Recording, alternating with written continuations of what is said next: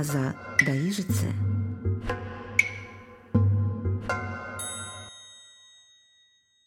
Добрый день, дорогие друзья! С вами я, Светлана Друговейка-Должанская, и мы продолжаем цикл разговоров от Аза до Ижицы, который посвящен истории русского алфавита.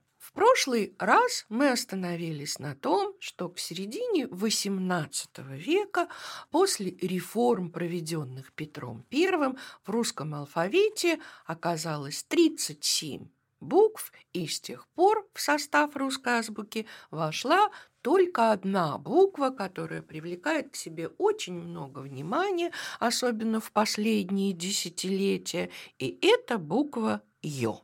При этом я весьма рада сообщить, что история ее появления, которая изложена в статье Википедии, а ведь именно на эту статью ориентируются многие журналисты, школьники, студенты, да и что греха таить некоторые ученые, когда излагают сведения о ее появлении на свет, была изменена моими усилиями, чем я безмерно горшусь, всего лишь 2-3 месяца назад, потому что в статье этой на протяжении долгих лет и даже, я бы сказала, двух десятилетий содержалась трагическая ошибка. Хотя со времен Якова Карловича Грота еще было установлено, что букву «ё» ввел в практику письма Николай Михайлович Карамзин, и до выхода в 2000 году книги Пчелова и Чемакова «Два века русской азбуки» буквы «ё» никто этого не оспаривал. То есть история появления буквы «ё» ни у кого сомнений не вызывала. Однако Пчелов и Чемаков совершили некое открытие, открытие в кавычках. Якобы букву «ё» предложила ввести в русский алфавит Екатерина Романовна Воронцова-Дашкова, президент Российской Академии Наук. И произошло это на заседании Академии еще в 1783 году, то есть более чем на десятилетие раньше, чем ее употребил Карамзин. При этом авторы книги «Два века русской буквы Ё» в протоколы заседания Академии не заглядывали и в более поздних из публикациях свою ошибку признали. Однако книга их разошлась большим тиражом, как говорила Анна Ахматова, цитата уже окаменела, и на то, чтобы вытравить эту историю из Википедии, мне потребовались долгие годы. Происхождение буквы «ё» которой не было в первоначальной кириллице, связано с совершенно особым звуковым изменением, которое происходило только в древнерусском языке, а в других славянских языках его не было. Происходило оно на протяжении XIV-XVI веков, и в эту эпоху гласный «э» после мягкого согласного изменялся или переходил в «о», после мягкого согласного. Давайте сравним слова «сестра» и «сестры», «медовый» и «мед», «плести» и «плел». Да, вот видите, что это слова однокоренные, но тем не менее при одних условиях, а именно под ударением звук изначальный «э» переходит под ударением в «о». И такое Изменение, повторюсь, да, происходило только в древнерусском языке, его не было в языке церковно-славянском, поэтому те, кто заходит сегодня в православный храм, во время богослужения могут услышать обращение священника, братья и сестры, а вовсе не сестры. И пока именно церковно-славянское произношение считалось литературным, а это было до конца XVIII века, у русского письма не было никакой необходимости в том, чтобы закреплять, обозначать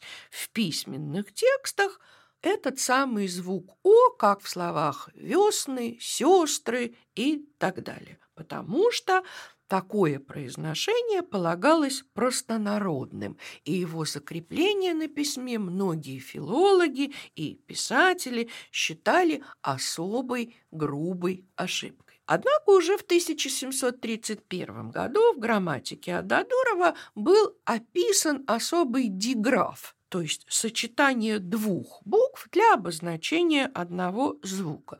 Этот диграф состоял из буквы «и» десятиричная, то есть «и» с точкой наверху, как в латинском языке, буквы «о», и эти две буквы были соединены дугой над ними, да, то есть особым надстрочным знаком, который эти буквы объединял. Русском письме этот диграф, у которого нашлись весьма влиятельные недоброжелатели, так и не был утвержден каким-либо официальным постановлением Академии наук, хотя на письме довольно часто употреблялся. Так вот, в 1783 году Воронцова-Дашкова предложила собранию Академии утвердить именно эту букву, этот диграф. Но академики своего президента, или, как сказали бы сегодня, свою президентку, не поддержали.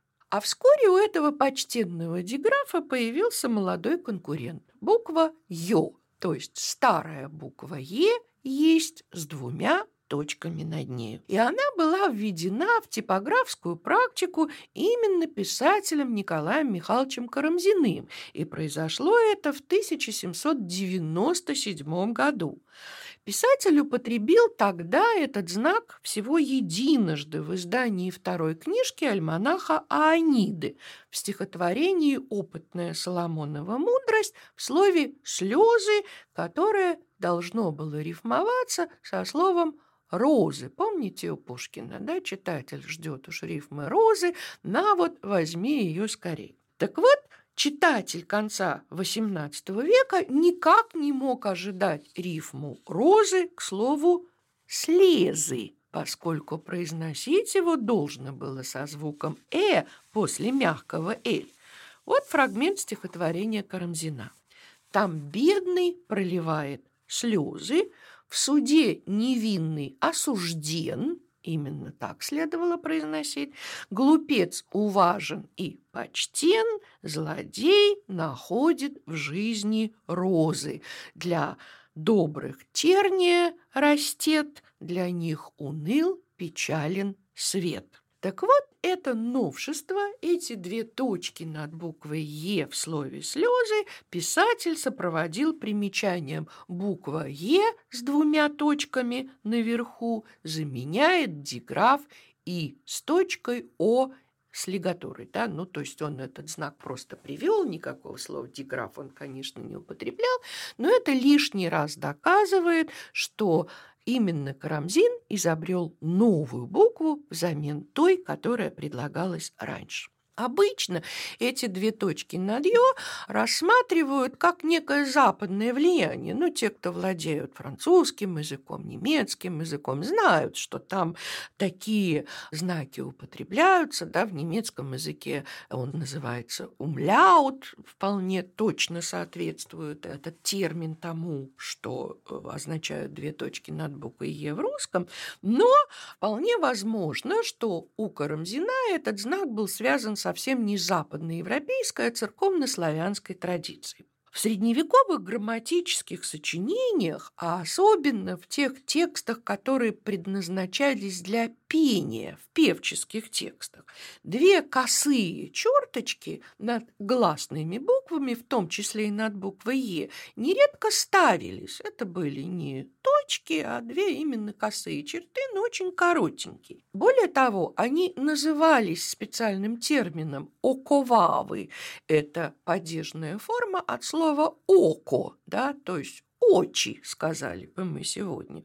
И можно предположить, что знавший об этой древнерусской традиции Карамзин, который был известным историком, выдающимся палеографом, ставя две точки над «е», именно в слове «слезы» графически ассоциировал этот знак со слезами, текущими из обоих очей.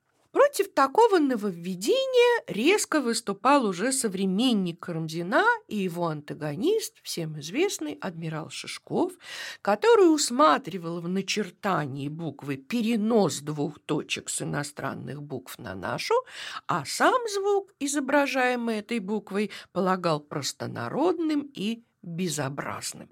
То есть, иначе говоря, утверждал, что произношение типа «слезы», «нес», «плел», «сестры», «звезды» – это произношение не литературное, грубое и простонародное. Тем не менее, самая молодая буква русского алфавита довольно быстро получила официальное признание в том примечании, которое составил Александр Христофорович Востоков для учебника русского языка и литературы, написанного немецким поэтом и педагогом Борном в 1808 году. То есть, видите, десятилетие не прошло, как буква это «ё» была в науке уже описана, но в алфавит буква «ё» не входила вплоть до середины XX века, считалась вариантом буквы «е». Впрочем, буква «ё» и с той поры, и по сей день используется довольно непоследовательно. Иногда это приводит даже к некоторым недоразумениям. Например, Льву Николаевичу Толстому из-за нежелания типографии возиться с изготовлением литеры «ё» не удалось сохранить правильное написание и, как следствие, произношение фамилии одного из главных героев его романа Анна Каренина. Толстой нарек его Левиным, поскольку домашнее имя самого писателя было Лев, и фамилию героя он давал по ассоциации со своим собственным именем, ну и Таким образом, мы знаем этого героя как Константина Левина, что совсем неверно.